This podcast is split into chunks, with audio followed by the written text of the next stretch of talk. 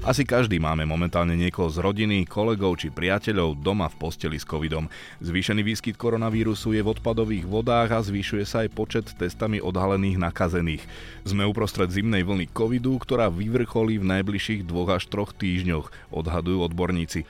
Pravdepodobne u nás už naplno dominuje, tak ako inde vo svete, subvariant Omikronu Kraken.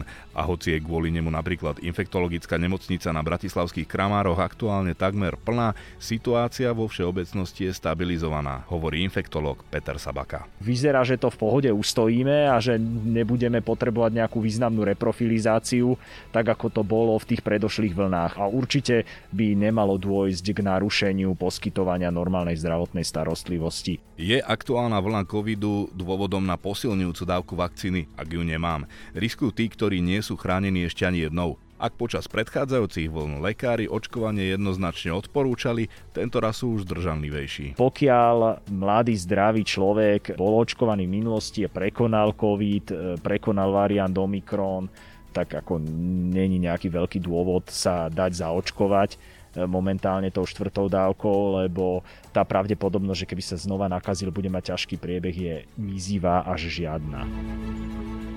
Počúvate podcast Denníka Pravda, sprevádzať vás nebude Zolrác. Najviac nových prípadov pozitívne testovaných na koronavírus evidujú od začiatku roka v Bratislavskom kraji, najmenej v Žilinskom. V univerzitnej nemocnici Bratislava v dôsledku nárastu nakazených covidom zrušili od 18. februára až do odvolania návštevy pacientov. Za uplynulý týždeň potvrdilo PCR testovanie 627 prípadov koronavírusu, čo bolo vyše 13% viac ako v predchádzajúcom týždni. Antigenové testovanie za minulý týždeň odhalilo 725 pozitívnych osôb. Nárast počtu pozitívnych potvrdzuje aj sledovanie vírusovej nálože v odpadových vodách, a to hlavne v Bratislavskom, Trnavskom a Košickom kraji. Infektolog Peter Sabaka však výrazné zhoršenie epidemickej situácie neočakáva. Hoci sme si už mnohí mysleli, že pandémiu máme za sebou, v okolí mám naraz veľa ľudí e, doma s covidom, potvrdzujú to aj štatistiky, že nakazených príbuda a zvýšil sa výskyt covidu aj v odpadových vodách. Takže začína sa nová vlna? No, nová vlna sa už začala a teraz očakávame, že tá nová vlna bude niekedy, niekedy vrcholiť. Ale takto sme tu mali novú vlnu v podstate aj koncom minulého roka, mali sme ju v septembri, mali sme ju v auguste, hej, mali sme ju vo, v januári, vo februári. V januári, vo februári bola veľmi veľká vlna, pretože sa prvýkrát objavil variant Omikron, ktorý bol naozaj mimoriadne infekčný a nakazilo sa veľa ľudí, aj tí, čo už predtým prekonali ochorenie, aj očkovaní a tak ďalej. Ale, Takže takto pred rokom. Ale takto pred rokom, ale veľmi málo ľudí malo, teda relatívne málo ľudí malo ťažký priebeh, pretože variant Omikron je menej smrtiaci, menej často vyvoláva ťažké ochorenie plus veľa ľudí už malo imunitu po prekonaní alebo očkovaní. Hej? Čiže naše nemocnice vďaka Bohu nekolabovali a zvládli sme to ďaleko lepšie ako predtým delta vlnu a alfa vlnu a tie predošlé vlny. Zvládli sme to v nemocnici o mnoho ľahšie. Hej?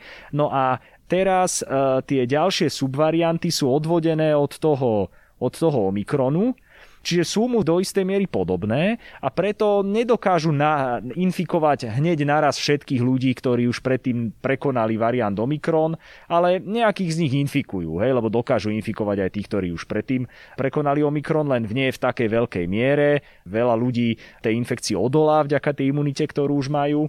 Hej, čiže preto tie vlny, ktoré sa teraz objavujú, sú o mnoho menšie nie je tých nakazených ľudí naraz tak veľa a klesá množstvo ľudí, ktorí ešte nemajú, ktorí nemajú zatiaľ žiadnu imunitu, to znamená, nie sú ani očkovaní, ani prekonaní. Takých ľudí je už v dnešnej dobe veľmi málo a to sú ľudia, ktorí sú najviac ohrození ťažkým priebehom, najmä ak sú to seniory s pridruženými diagnózami. Takých ľudí je už relatívne málo a to sú tí, u ktorých by hrozil ťažký priebeh, ak by sa nakazili. Ale keďže takých ľudí je už relatívne málo, tak ani v nemocniciach nevidíme nejaký veľký nápor. Aký je ten stav teraz?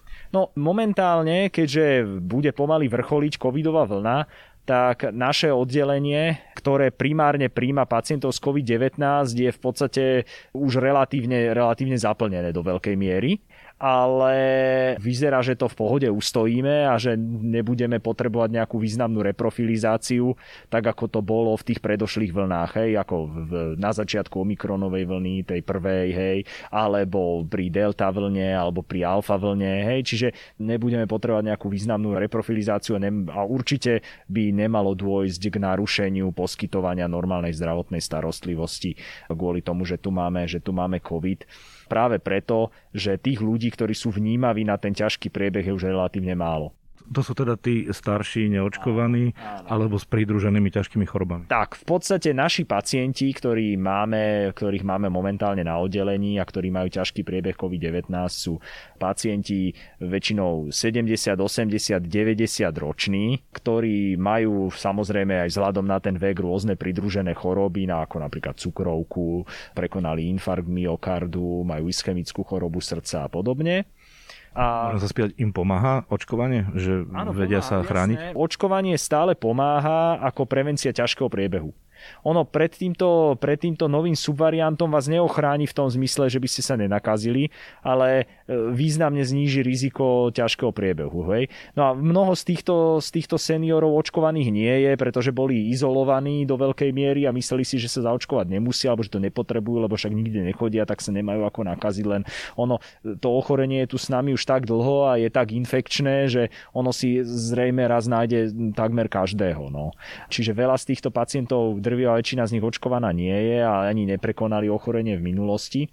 No a stane sa aj, že máme očkovaných pacientov, alebo od pacientov, ktorí prekonali ochorenie COVID-19 v minulosti už aj niekoľkokrát a napriek tomu majú ťažký priebeh, ale to sú väčšinou ľudia, ktorí majú buď veľmi vážne pridružené diagnózy, napríklad leukémiu, e, alebo e, veľmi ťažkú cukrovku s mnohopočetnými komplikáciami, sú obezní veľmi pri tej cukrovke a tak ďalej. Hej. Čiže vždy je tam nejaký iný zádrhel ešte. No a potom sú to pacienti, ktorí majú veľmi oslabený imunitný systém, lebo napríklad berú lieky na potlačanie imunity, e, pretože majú napríklad transplantovaný nejaký orgán, napríklad obličku alebo srdce. Nej? Čiže to sú pacienti, u ktorých tá imunita po prekonaní a po očkovaní nefunguje a preto môžu mať ťažký priebeh, aj keď, aj keď sa nakazia, aj keď sa nakazia druhýkrát alebo tretíkrát. No a keby sme prešli k tej v úvodzovkách bežnej populácii, teda keď vidím, že napríklad v súčasnosti mám polovicu kolegov z jedného oddelenia doma v posteli, tak e, oni to ako majú? E, majú problémy aj očkovaní, alebo teda len neočkovaní? Majú, máte aj mladých neočkovaných, ktorí by mali problémy? No v podstate takých, ktorí by potrebovali hospitalizáciu, nie. Hej, takých, ktorí by potrebovali hospitalizáciu, nie, respektíve len veľmi raritne Čiže mladí, zdraví ľudia bez pridružených ochorení závažných to zvládnu v podstate drvie väčšine prípadov bez nejakých závažnejších následkov alebo respektíve bez nejakých závažnejších komplikácií. Môžu mať, môžu mať samozrejme následky ako únavový syndrom a tak podobne, ale to tiež časom, časom by malo odoznieť. Hej. Čiže v podstate momentálne sme sa dostali do toho štádia, že tú väčšinovú populáciu COVID už nejakým spôsobom nelimituje mnoho z tých ľudí, a napríklad aj ja, že mám tri, tri dávky, ale na tú štvrtú som sa ešte nepodujal, lebo ani tí odborníci nejako veľmi nehovorili o tom, že treba ísť. Čiže mám sa ísť zaočkovať štvrtou dávkou? Ako ja napríklad zaočkovaný štvrtou dávkou som, ale hlavne teda z dvoch príčin. Jednak kvôli tomu, že robím v nemocnici s pacientami z COVID-19 a nechcem vypadnúť z práce ani na jeden deň, pretože by som v práci mohol chýbať. Hej.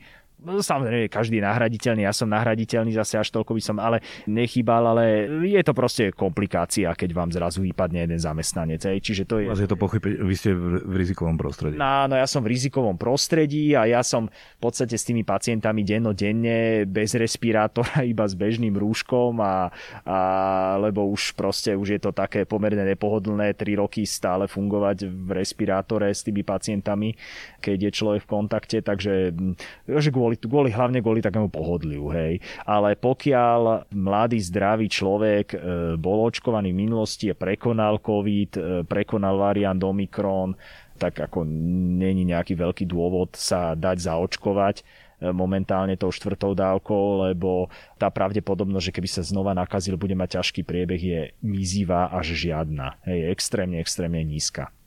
Ako môže ovplyvniť ale situáciu nový variant, o ktorom som počul, tzv. Kraken, uh-huh. o ktorom sa, ak sa nemýlim, hovorí, že má ťažší priebeh? No, Kraken je to, čo tu máme teraz, to je ten XBB 1.5, ktorý, no, či má ťažký alebo aký má priebeh, o tom zatiaľ nemáme nejaké predsvedčivé dôkazy, že by mal ťažší priebeh. A to je to, čo tu máme teraz. Hej, to je ten subvariant, ktorý tu máme teraz s najväčšou pravdepodobnosťou, hej pretože to je ten, ktorý sa predtým šíril vo svete a proste dostal sa už aj k nám.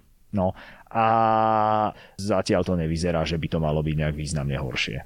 Ukazujú to aj výsledky, napríklad ste pozerali pred rozhovorom z Ameriky? Áno, áno, áno, že tam už v podstate incidencia klesá, ani sa to nejako veľmi nepretavilo do, do úmrtí covidových.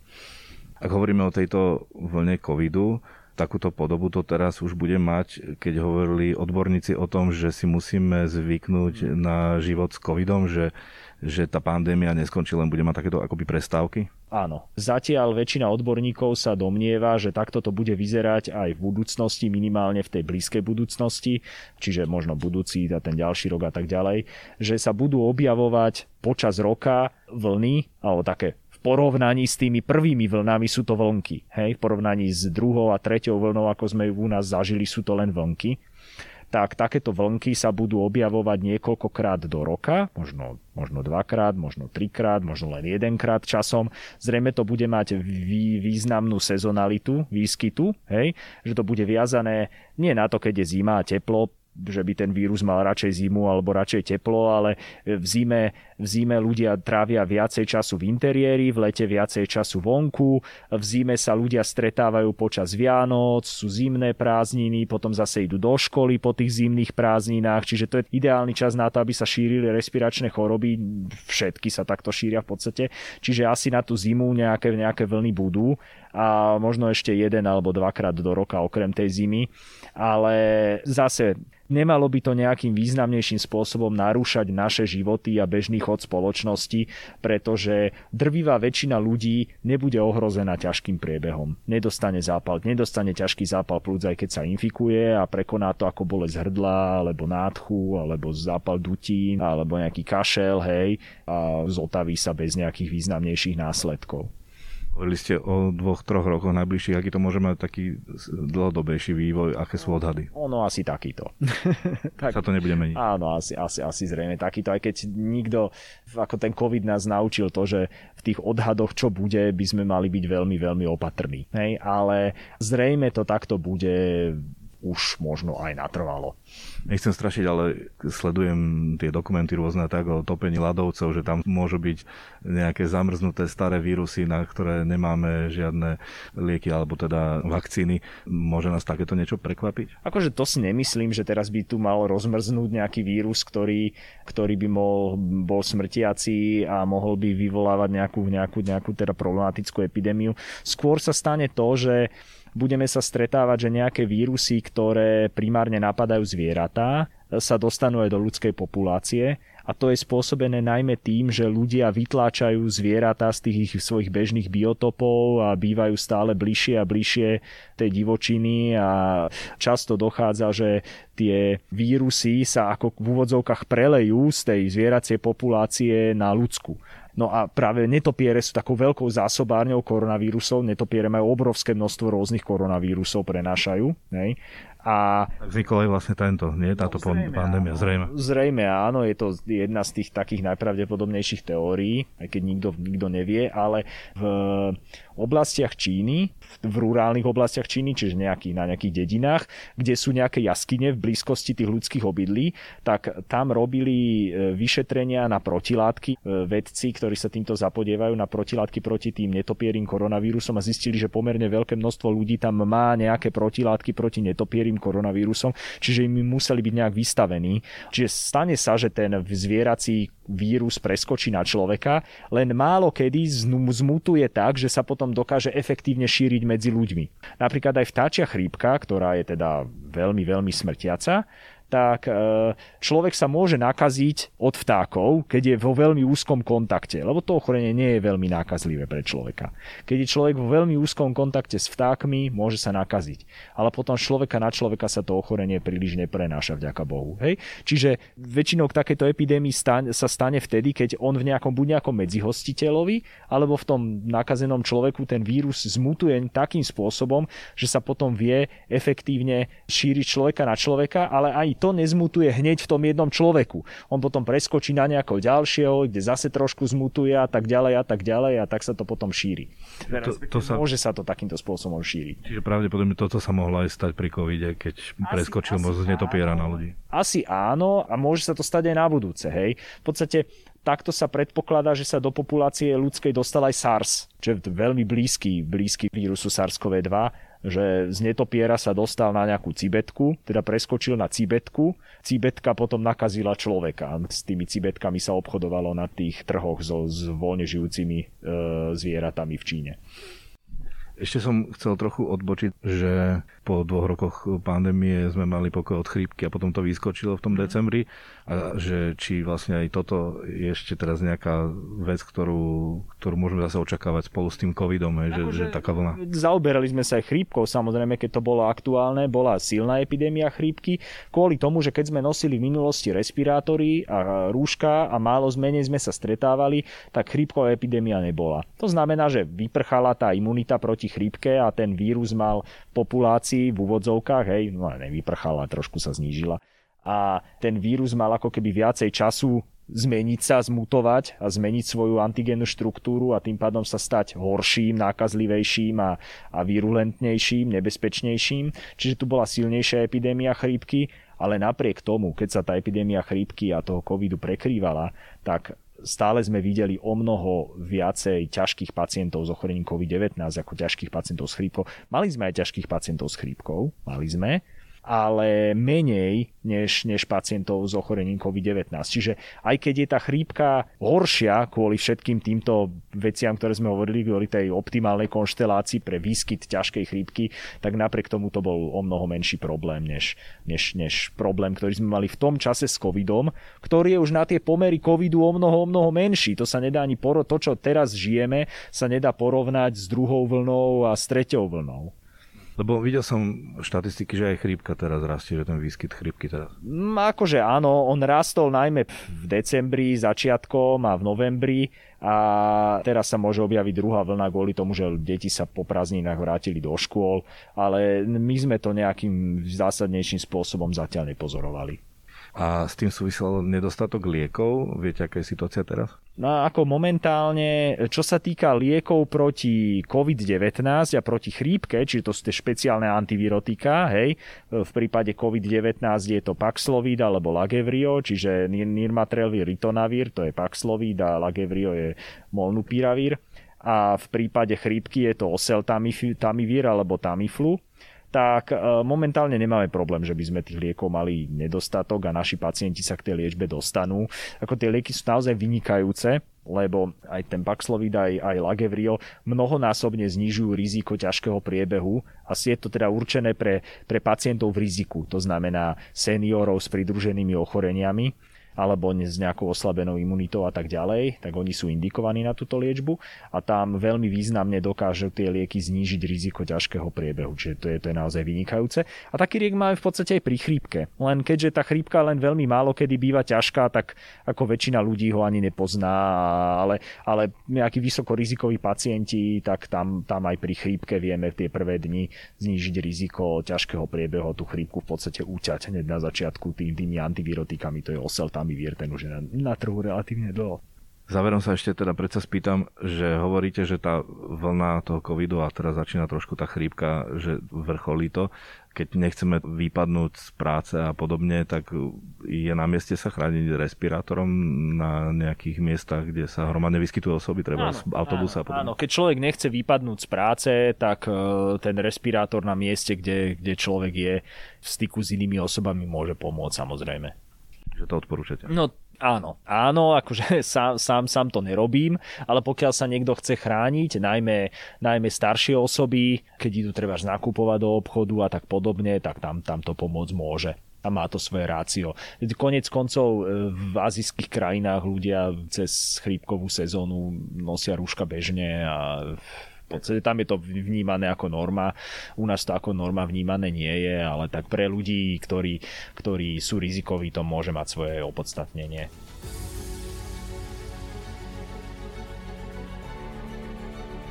Články k téme nájdete aj v tlačenom vydaní Denníka Pravda a na webe pravda.sk. Počúvali ste podcast Denníka Pravda, ktorý pre vás pripravil Zolorác.